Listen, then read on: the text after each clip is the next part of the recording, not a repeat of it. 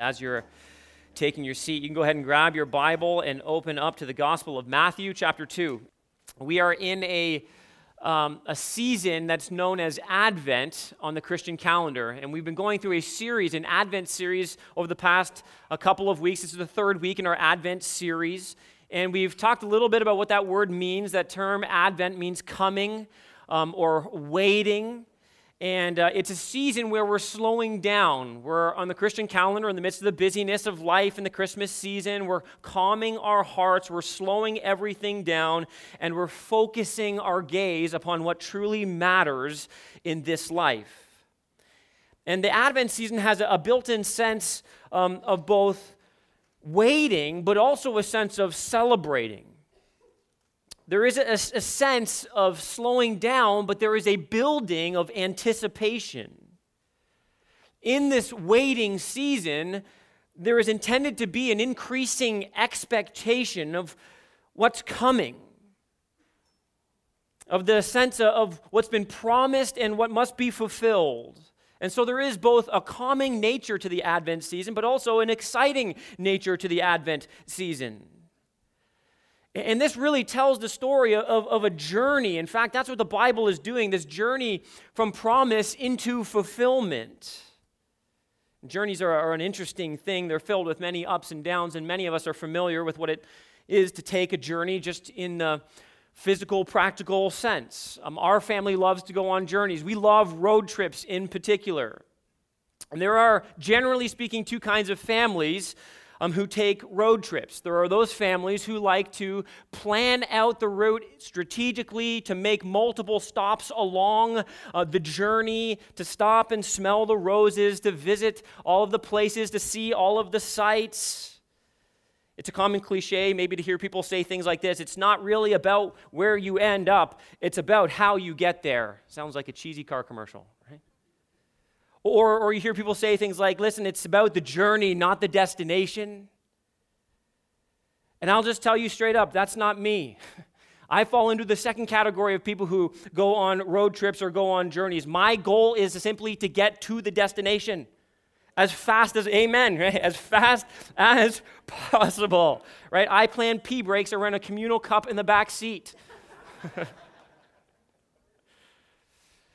And while I listen, I share in the sentiment that it is in many ways about the journey. I, I'm, I, am totally exaggerating this a little bit. Of course, there is an aspect to enjoying the journey and, and slowing things down. There's nothing wrong with that. But that sentiment, in one sense, well, well, I share it in part. I think statements like that are somewhat misleading.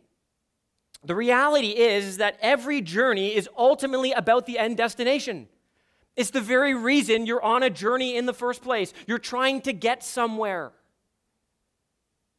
It's not mainly, mainly about how you get there.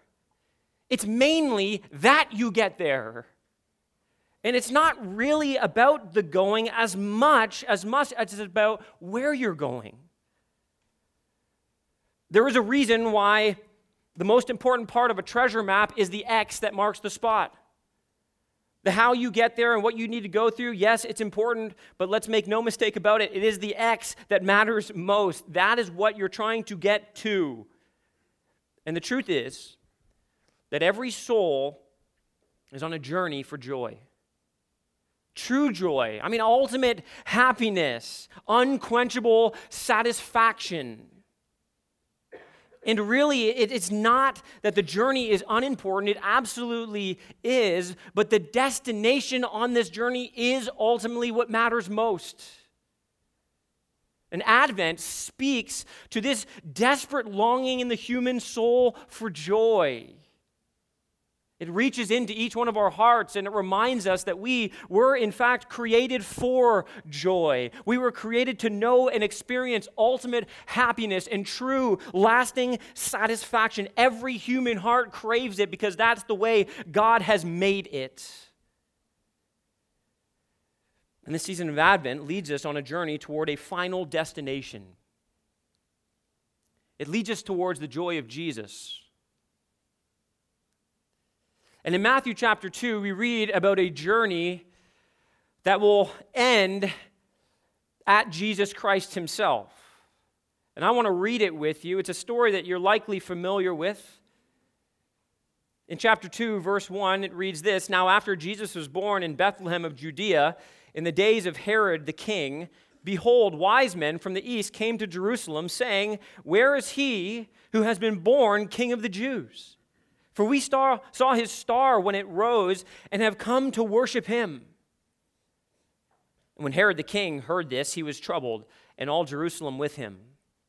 And assembling all the chief priests and scribes of the people, he inquired of them where the Christ was to be born. And they told him in Bethlehem of Judea, for so it is written by the prophet And you, O Bethlehem, in the land of Judah, are by no means least among the rulers of Judah.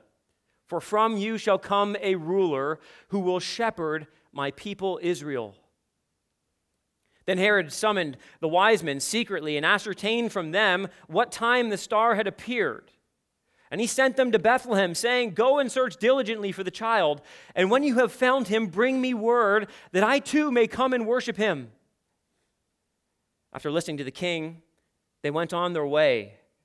And behold, the star that they had seen when it rose went before them until it came to rest over the place where the child was. And when they saw the star, they rejoiced exceedingly with great joy. And going into the house, they saw the child with Mary, his mother, and they fell down and worshiped him. Then, opening their treasures, they offered him gifts gold and frankincense and myrrh. And being warned in a dream not to return to Herod, they departed to their own country by another way. Here, we see in many ways what speaks to all of our hearts a journey towards joy. And a journey uh, towards joy is necessary first because of this sin, the great joy killer. This story begins with a great journey. Men come from far off and they're looking for something very specific.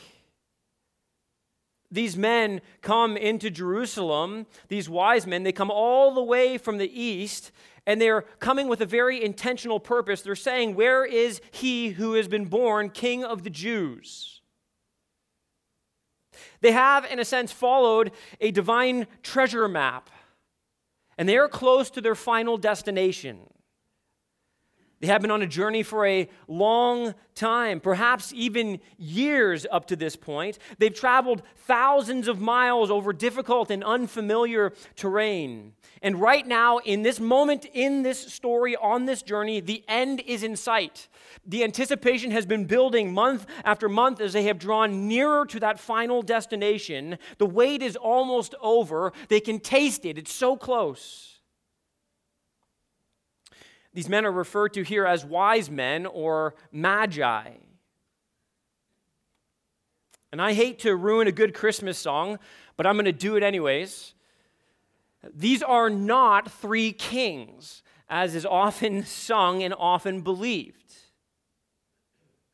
In fact, it's likely that there are far more than three individuals in this entourage. They probably showed up with dozens of, of leaders, of soldiers, and servants it's likely that there would have been a large group of people who showed up into Jerusalem, which would have caused quite a stir in town and actually got the attention of the king himself, Herod, like we see actually happening. The Magi were wise men. They're not kings, but instead they're counselors to kings. In the Old Testament, for example, Daniel and his three friends, Shadrach, Meshach, and Abednego, were considered to be magi. They were wise men. They were educated men. They were men who were seeking the truth. They were trained to counsel and advise their king, um, something like the, the cabinet of a president or a prime minister. These men were learned men, they were noble men, and what we see here is that they were also wealthy men. They were men of great prestige, of great honor. They had incredible resources and time, and they could even plan a trip like this that would last them months and months and certainly cost them vast amounts of money.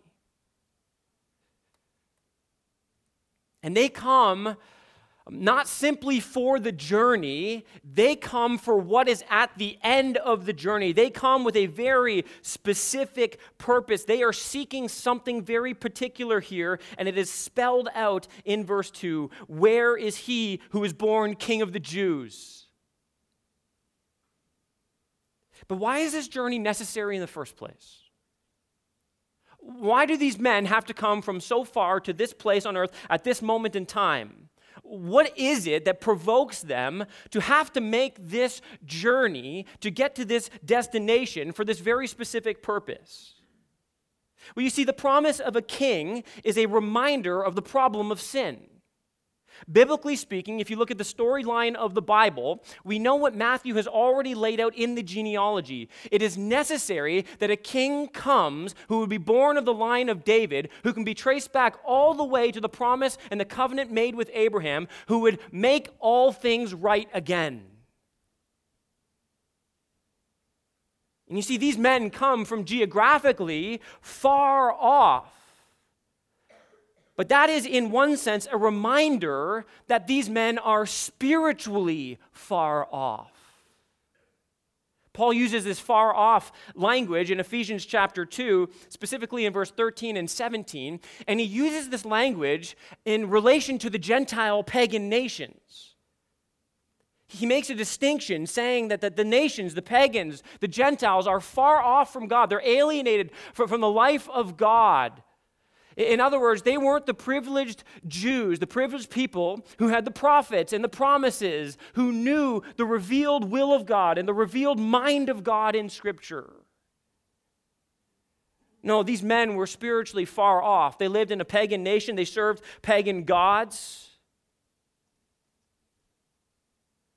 They have not been given, like the Jews have, the promises and the prophets but what we are reminded of here is that they were always included in the plan of God.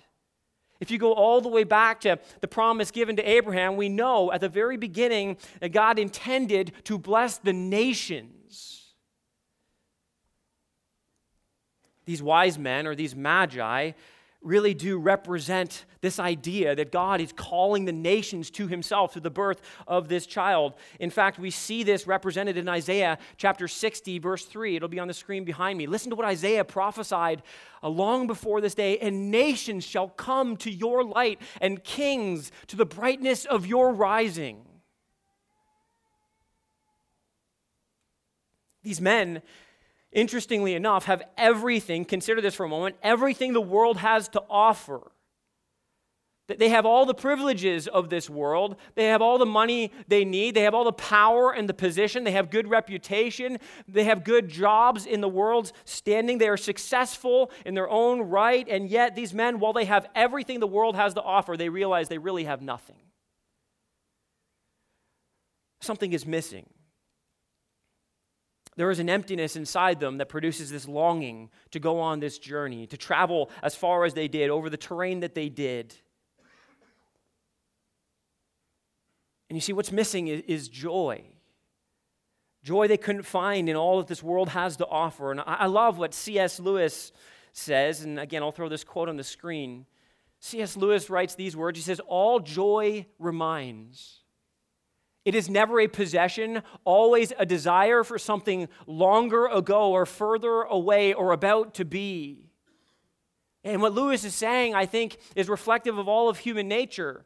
Anytime we get to experience some kind of joy in this world from the things in this life, it is simply a reminder of something that our heart is truly longing for in a deeper, more meaningful way.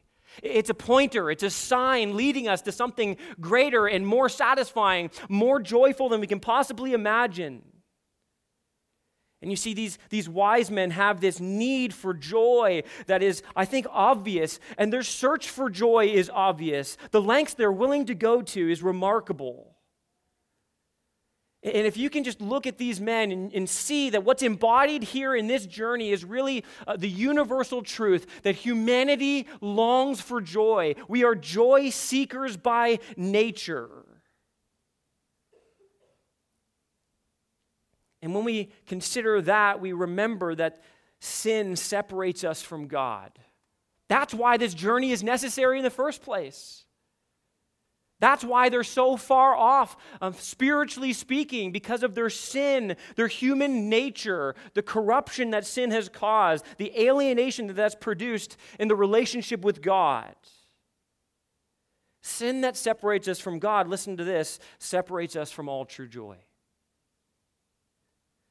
To be separate from God is really to be missing the essence of true joy.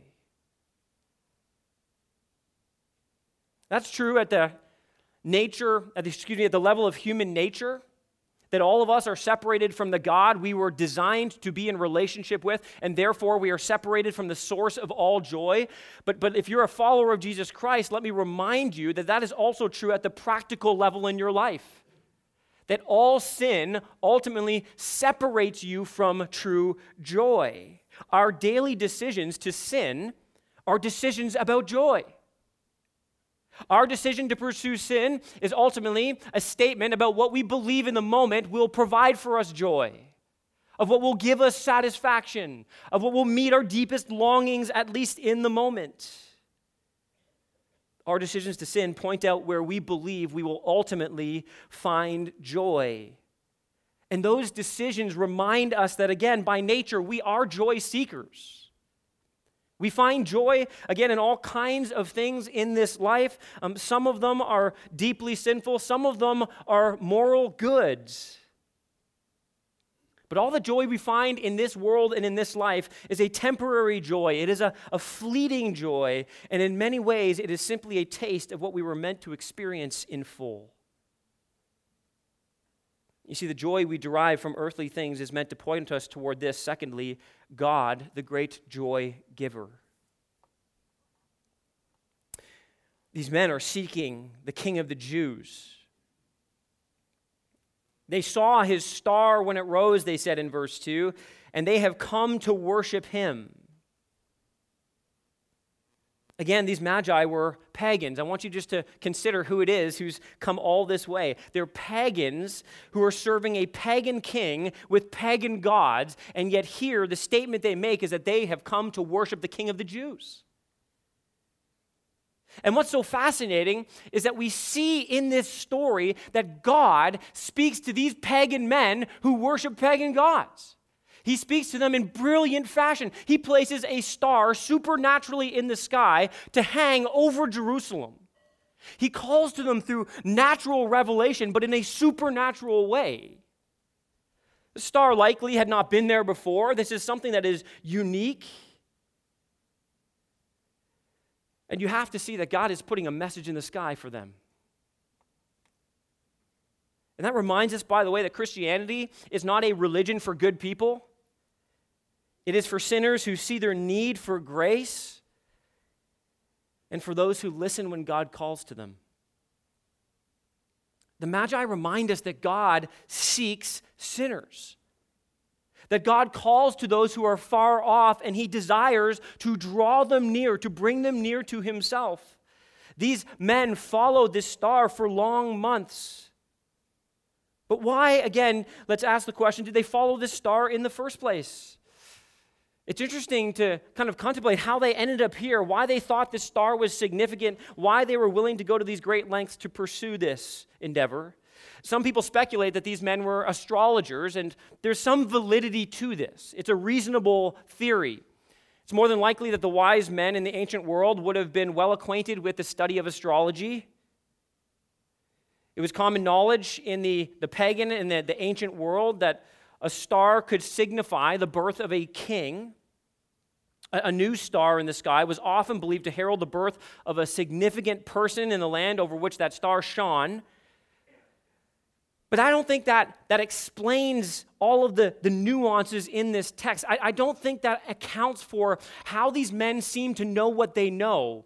These men aren't just coming to um, some unknown place and they're not coming for some unknown king. They believe something very specific. They believe they have come to worship the king of the Jews.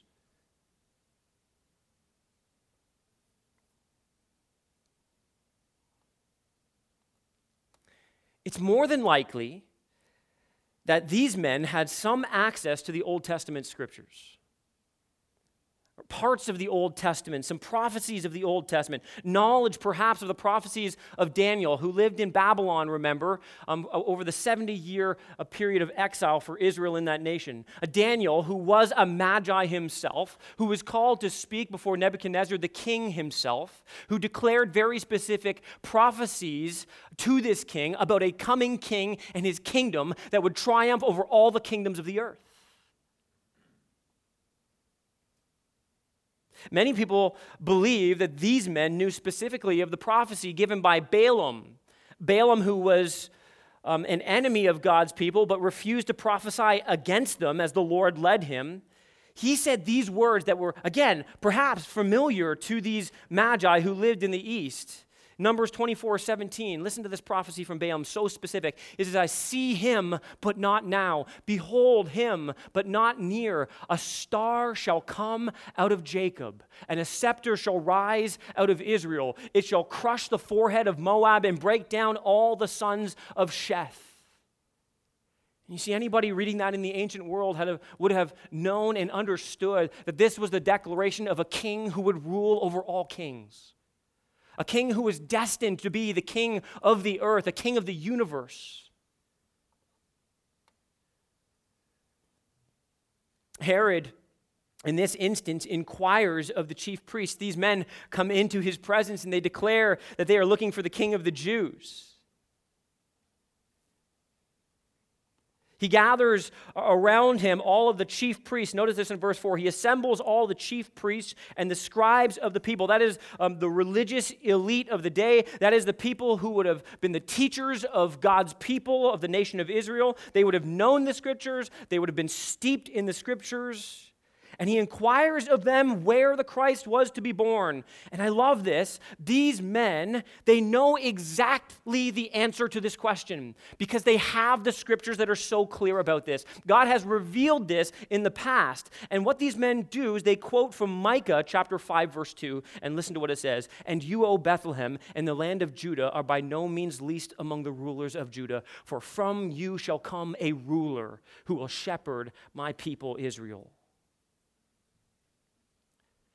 See, God had not been quiet about what he was going to do, about where this Messiah was going to come from. And, and we have affirmed here again the, the truthfulness of the scriptures and the authority of the scriptures. But I want you to see here um, is something very terrifying. There, there is here a terrifying reality. You see, you can be nearest to the truth and yet be farthest from the truth. You can have all of the access that you would have hoped to have to the truth. You could know the scriptures backward and forward. You can be steeped in the Word of God. You could have committed it to memory, and yet your heart can be so very far away from God. Jesus continually rebuked the Pharisees and the Sadducees and the scribes of, of his day for this very thing. They read the scriptures but they miss that these scriptures point to him. And that's exactly what these religious teachers of Israel do here. They know this truth, but isn't it fascinating? They do nothing with this truth. They simply are content to give him the answers that he looks for. They're not looking to inquire any further about this child. I mean, you would think that if you had this kind of access, and then men come from far off saying, Where is this king of the Jews supposed to be born? And you had the answers, you would be hitching your train to that wagon, right? You'd be like, I'm going with you. That's not what these men do. That's not what they do at all. These religious leaders have no desire for the joy offered by God in the birth of this king. What's interesting is that if you look at Matthew's gospel as a whole, Matthew is consumed with this idea of promise and fulfillment. He goes to painstaking efforts to show us repeatedly about how Jesus answers um, the Old Testament prophets, how he is the fulfillment of all that they were prophesying about. And we've said this in the past, but let me remind you again, it's so critical to understand the context of this book. The primary audience that Matthew is writing to is Jewish. He's writing to a Jewish audience, and the primary focus of his letter is the kingdom of heaven. Over and over again, we read uh, Matthew speaking about the kingdom of heaven and the king of that kingdom, Jesus himself. He's showing over and over what it means to be a part of the kingdom. He's showing over and over what it means to bow the knee to the king. And in so doing, he is actually linking our joy to the king and his kingdom. And the offer of this joy is seen in, a lot of profound ways throughout the Gospel of Matthew. But I think the most profound way we see this, this linking together of the kingdom of God and the king to joy is seen in a familiar parable in Matthew chapter 25. And we, we've talked about the parable a lot in this church the parable of the talents where you have the master who gives a talent to um, one of uh, one talent to each of his three servants. And then he comes back from you know, his time away and he wants these um, individuals these servants to give an account for what they've done with the talent. And, and, you have you know you know the story. One says you know i've made five um, talents and one i've made ten so they've, they've taken it and it's been an investment and Jesus, in response to those who have done well with what he's given them, he gives the familiar response, right? He says these words. We know it, right? Well done, good and faithful what? Servant. And then he, he kind of rewards them um, commensurate with how they have handled what he's given them. You know, you've served well, you've earned five, I'm going to put you in charge of five cities. But what's fascinating, listen, what's often missed is what he says after that. Do you remember what he says? Well done, good and faithful servant. Here's your reward. Now, what does he say? Enter into the joy of your master. You see, the scriptures are consumed with this idea that we are to enter into the joy of our master. And the way to do that is by seeing the king in his kingdom. And this is nothing new. This is something we see from the very beginning of the Word of God. You see, when God created the world and He gave it to Adam and Eve, He, he gave it to them to rule over. He makes Adam and Eve the first king and queen of the earth. The, the dominion that they were supposed to have reflects the role that they had as kings and queens. But what we see in the first chapter of the Word of God is that we were actually made for joy. That we have a God of joy. In, in, the beginning, God creates the world, and, and after He creates, He says, This is good. He repeats it over and over. It's good, it's good. And humanity, mankind is very good. In other words, God takes delight in His creation and in His creative works. His first act toward humanity is to bless them. Did you notice that? And this is language of joy. He blesses them. Joy at the very beginning of the Bible fills the entire earth. It fills all of human existence. I mean, just consider this for a moment. The very first command God gives to his children is to be fruitful and multiply. And he's not talking about doing math equations.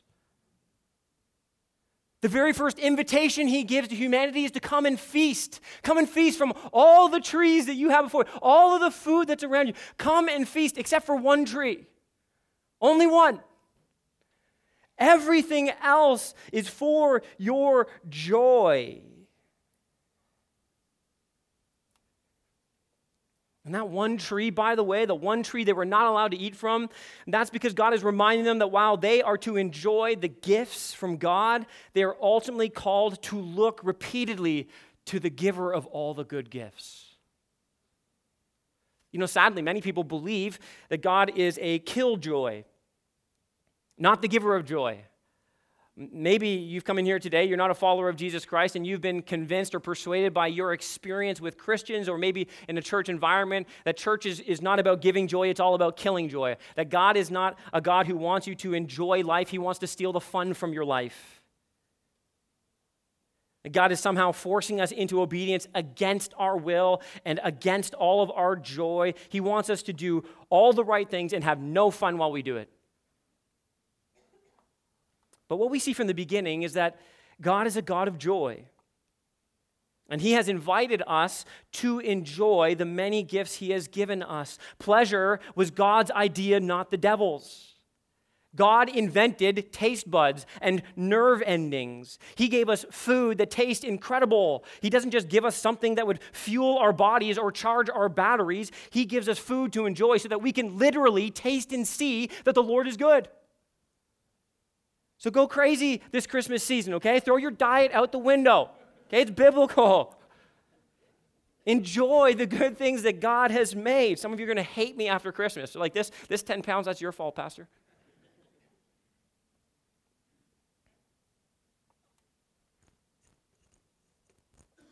I just, I just want you to see this that God is a God of joy. And by the way, God is for your joy. In fact, let me go as far as to say that God is for your joy more than you are for your joy. He cares more about your joy than you do, and He longs to provide for that joy in ways that you never could. You are made for joy, hardwired for joy. And joy, by the way, it's helpful maybe to understand what I mean by that. Joy or happiness, uh, two synonymous terms, they're not a feeling based on circumstance, but a delight that is settled in the soul. Let me say that again. Joy or true happiness is not a feeling that's based on circumstance, it is a delight that is settled in the soul. And that makes all the difference in the world. We're not dependent upon external factors in our lives to give us the joy we think we need. And that means that this is a joy, by the way, that can coexist with both sadness and suffering, with pain and tragedy. It's possible to experience this joy in the midst of all these other emotions. There are many things that give joy in the Bible wine and food, weddings and perfume, perfume, victory and battle, but the most frequent cause for joy in the Bible is the Lord Himself. I love Psalm 16 11. It says this You make known to me the path of life, and in your presence there is fullness of joy. And at your right hand are pleasures forevermore. Our joy is not rooted in what we lack. Listen, listen, I need to say this because Christians, so often we believe these truths, we give mental assent to these truths, and yet we live so differently. So many of us in this room, myself included at times in my life, more often than I like to admit, we live for the joy of what this world has to offer, and so often we measure our degree of joy not by what we have, but what we don't have. So we believe if we just get these things in our lives, this is a good message, by the way, for the Christmas season. So good you can pass this on to your kids, right? If we just get these things, if I just get a spouse or get a job, a different job, a better job, or more money, or more stuff, or more things, a better reputation, whatever it is, I'll finally be happy and filled with joy. We tend, listen, as Christians, sadly, to measure our joy by what we don't have instead of trying to measure our joy by what we do have. Listen, we have God. We have the source of all joy already.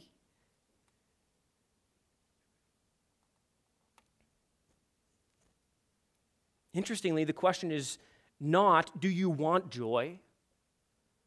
But where will you choose to turn for joy? And so you see, when God puts a star in the sky and God gives clear prophecies, prophetic word about the Messiah, here's what he's doing. He's leading people out of the temporary pleasures of sin towards the eternal joy of the Savior. That's what he's doing. He is saying, he is screaming to the world, I am the great joy giver, right? Joy has come to the world.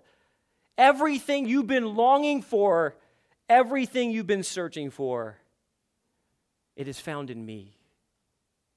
And as clear as that message is sometimes, there are always obstacles in the way to finding the joy of Jesus, isn't there? We know this. And that is in part because of this. Thirdly, Satan, the great joy stealer. Here in this text, we see a fascinating exchange take place between the wise men and Herod. Herod plays this little game of pretending to be interested in worshiping this king. I mean, he calls them um, aside in verse 7. He summons these wise men secretly and ascertained from them what time the star had appeared. And we know the reason why he wants to know that. He's trying to figure out the age of this child, right? We know what's going to happen in the rest of chapter 2. He is going to go after this child. And he sent them back to Bethlehem, saying, Go and search diligently for the child. And when you have found him, bring me word that I too may come and worship him. What a sham!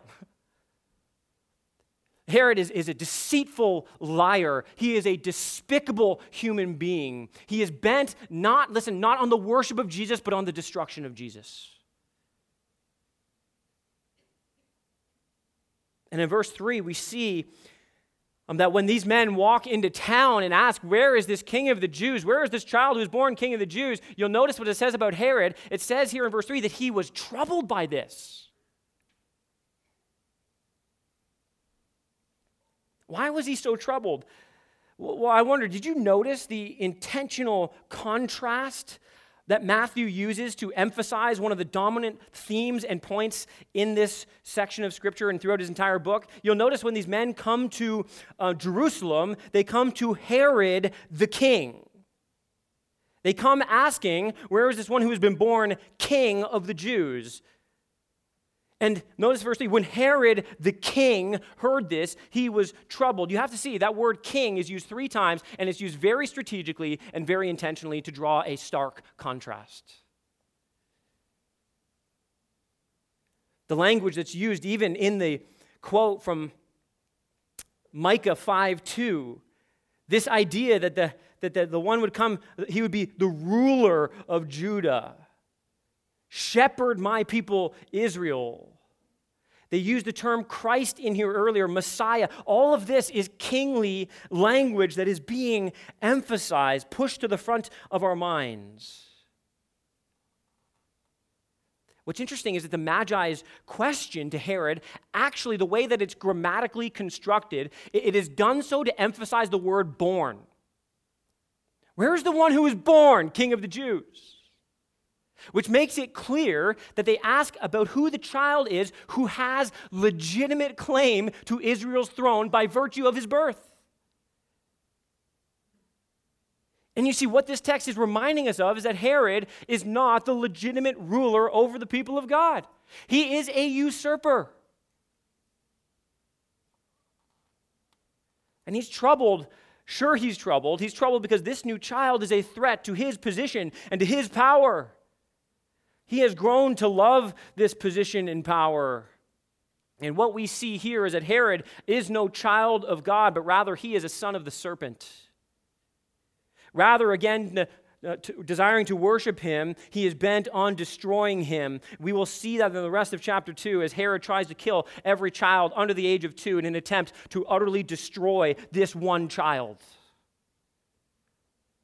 By the way, the book of Revelation in chapter 12, verse 4, references this. It paints this picture of this ongoing spiritual battle, this demonic, um, satanic attempt to destroy Jesus Christ. In Revelation 12, 4, it says that Satan is uh, a serpent who is watching this pregnant woman in the, the pains of labor. And he waits and he waits so that at the moment she gives birth to this child, he is there to devour the child.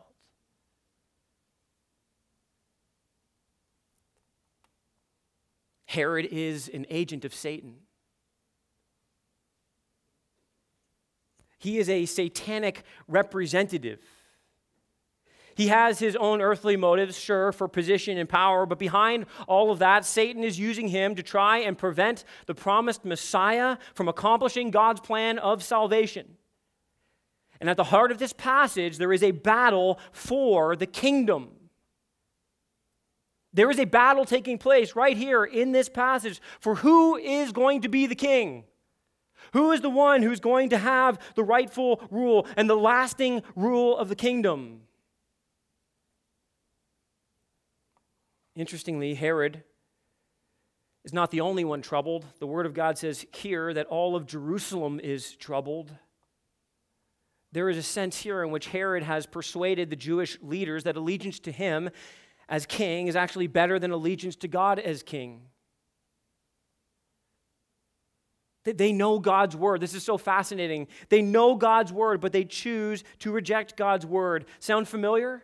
They have been given clear instructions by God, clear uh, revelation from God, and yet they choose to go against what they know to be true. You see, this has been the battle from the very beginning in the Garden of Eden.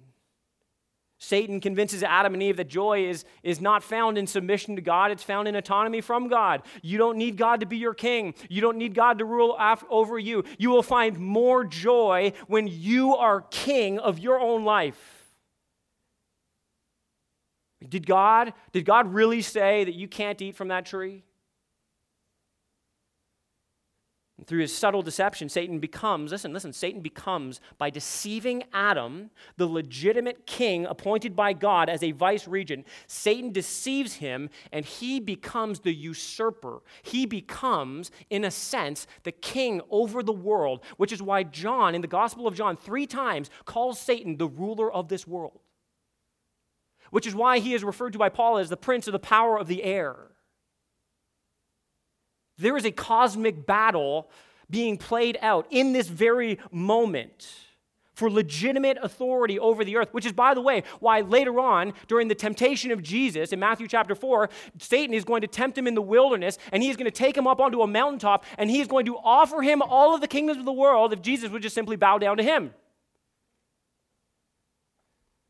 And if Jesus would have done that, he would have, like Adam, forfeited the legitimate authority over the world that he was intended to have by the Father.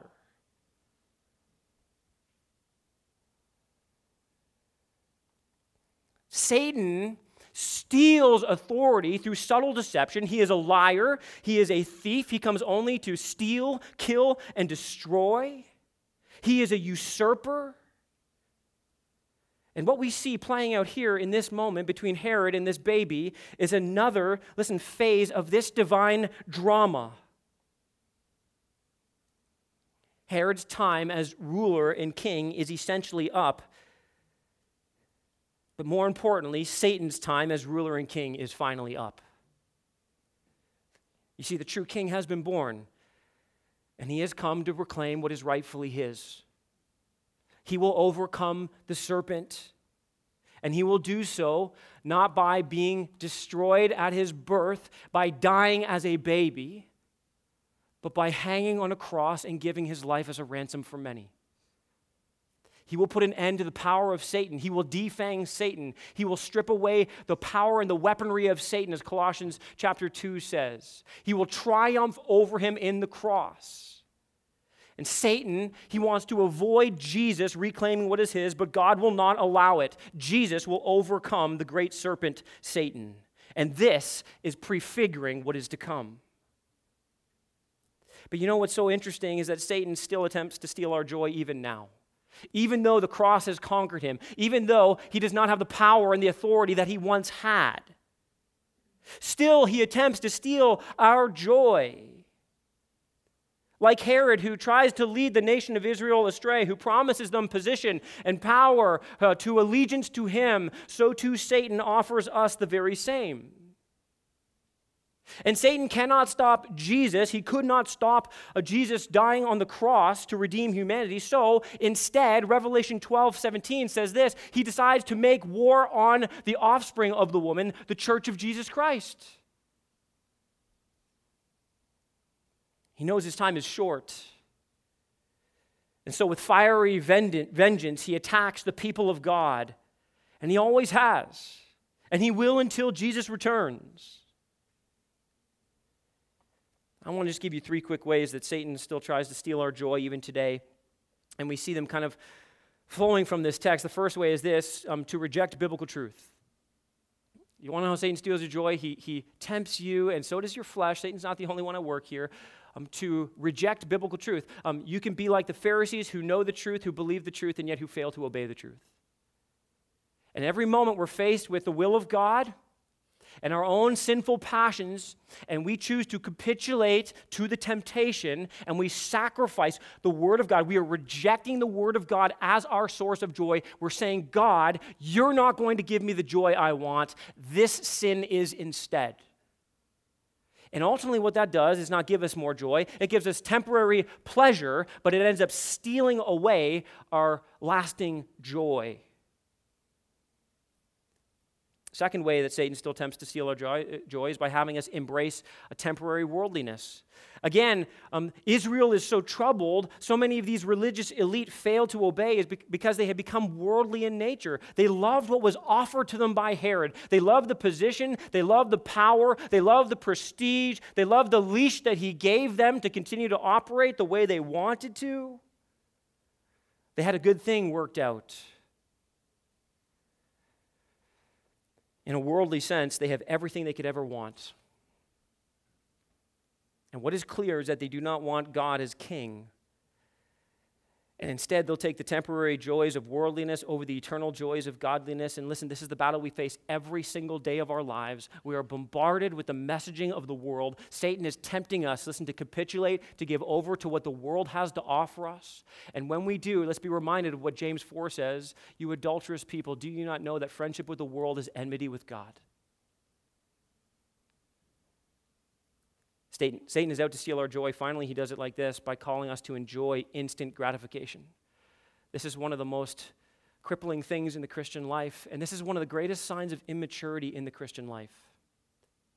The desire for instant gratification, the moment sin tempts you, you capitulate and give in. You find yourself not trying to avoid sin, but run towards sin. You crave instant gratification, and that will always end up stealing your joy. Satan offers to us a cheap substitute in sin and selfishness. We find ourselves pursuing joy in everything at times but Jesus. And one of the greatest marks of spiritual maturity is this principle of delayed gratification. We need to learn to say no to instant gratification because we believe there is greater, greater satisfaction and gratification if we choose to wait upon the Lord. You know, these magi really demonstrate this powerful truth to us. They had it all, but they recognized that they had nothing. Their hearts were aching for true joy, and they were willing to seek it and strive for it. They were waiting to go the extra mile for it, and the joy of Jesus would be found by them ultimately. And that joy of Jesus would be expressed through this last point worship, which is the great joy sustainer. They listened to the king. In verse 9, it says, They went on their way, and behold, the star that they had seen when it rose went before them until it came to rest over the place where the child was.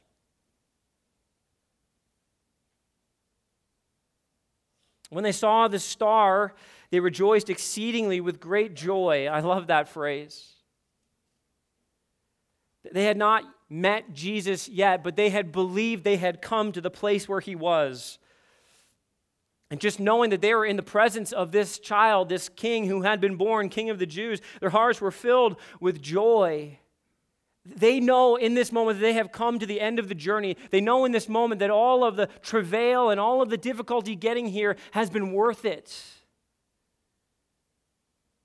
I love this they rejoiced exceedingly with great joy. I mean, Matthew can't say it any stronger. I mean, they are so overwhelmed with the reality of what is in front of them.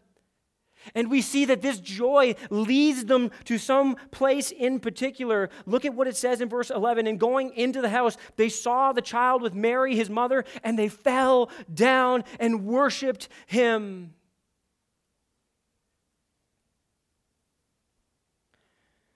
Worship in the scriptures is reserved for God and God alone.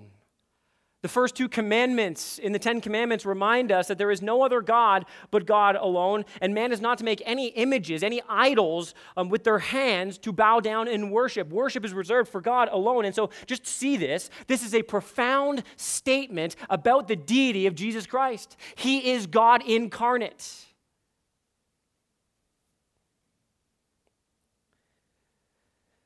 And the idea of worship comes from this, this sense of, of worthship, of ascribing worth and value. That's what worship is, is to ascribe ultimate value to something. And here we see that these men are ascribing all worth, all value, all glory to this child who is the king of the Jews. And I love this. Listen, we see here just this, this, this important principle in our lives that joy begets worship. Do you see that? Joy begets worship. In, in other words, where you find your joy is what you will choose to worship. So if you find your joy ultimately in possessions, you will find yourself bowing down to the altar of possessions. If you find your joy in your bank account, you will find yourself bowing down to the altar of money and possessions and things.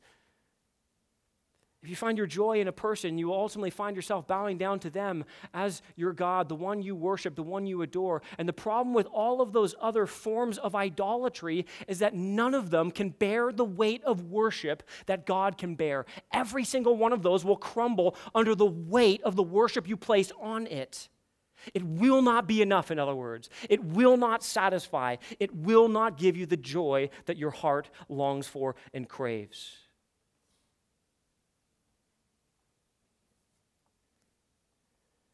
These men have found the pearl of great price. They have found in this moment the treasure that their hearts long for, the joy that their souls crave. They fall down at his feet in worship and adoration. They, they uh, unload gifts before him gold and frankincense and myrrh, gifts that are fit for a king, gifts that scream out the royalty of the one who has been born king of the Jews. Costly gifts demonstrating the costliness of the one, the value of the one they bow before. But can I just show you that the most important gift they give them?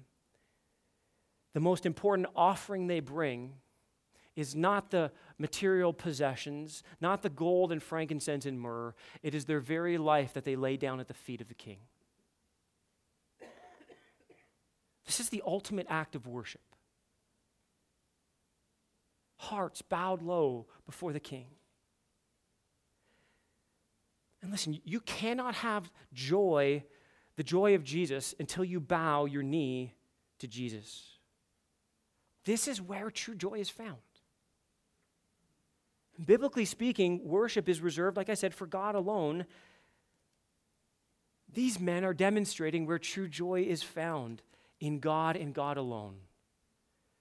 They have found joy incarnate, a joy that begets worship, but I want you to see this too. It is a worship that begets joy. There is a cyclical relationship here. Where you place your joy is what you will choose to worship, but what you choose to worship is going to stir your heart with joy. If you want to cultivate joy, in other words, in this life, don't obsess over joy.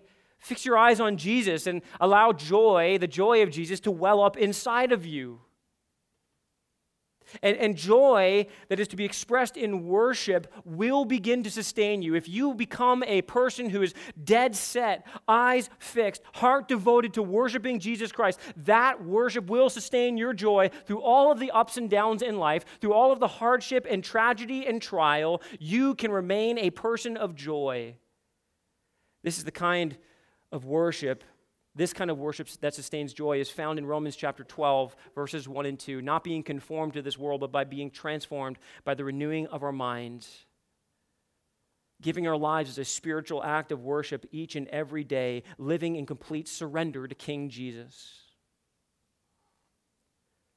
And verse 12 ends this section. It says this And being warned in a dream not to return to Herod, they departed to their own country by another way. I love that because it's a statement of which king they chose to obey. Did you catch that?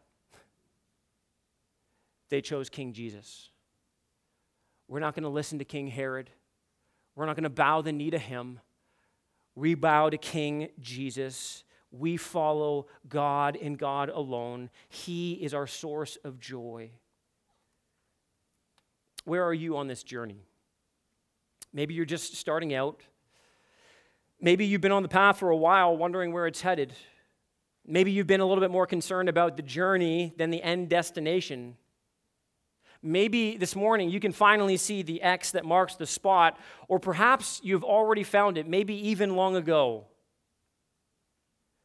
This journey is all about finding that X that marks the spot. But listen, for us followers of Jesus Christ, it's all about staying on that X, not leaving from it, not departing in any way from it. Staying there, bowed down to the King of Kings and the Lord of Lords, bowed down to the Prince of Peace, to the God of all joy, offering ourselves daily and raising our voice continually as an act of worship to the one who is worthy of it all, for he is true and lasting joy to the world. And by the way, church, he is coming again. And when he does, I pray you will hear the words, not just well done, good and faithful servant. I pray, even this morning, you long to hear the words, enter into the joy of your master. Father, we pray that this would be our heart's desire. God, to find joy in you now, that gives us confidence of the joy that is yet to come. God, a taste of heaven here and now, a taste, God, of your presence God, believing that in your presence there is fullness of joy, and at your right hand there are pleasures forevermore. God, would you overwhelm us with a sense of joy this morning as we fix our gaze upon the joy of Jesus Christ? God, receive now our worship and praise from hearts that are filled with great joy. It's in the name of Jesus we pray. Amen.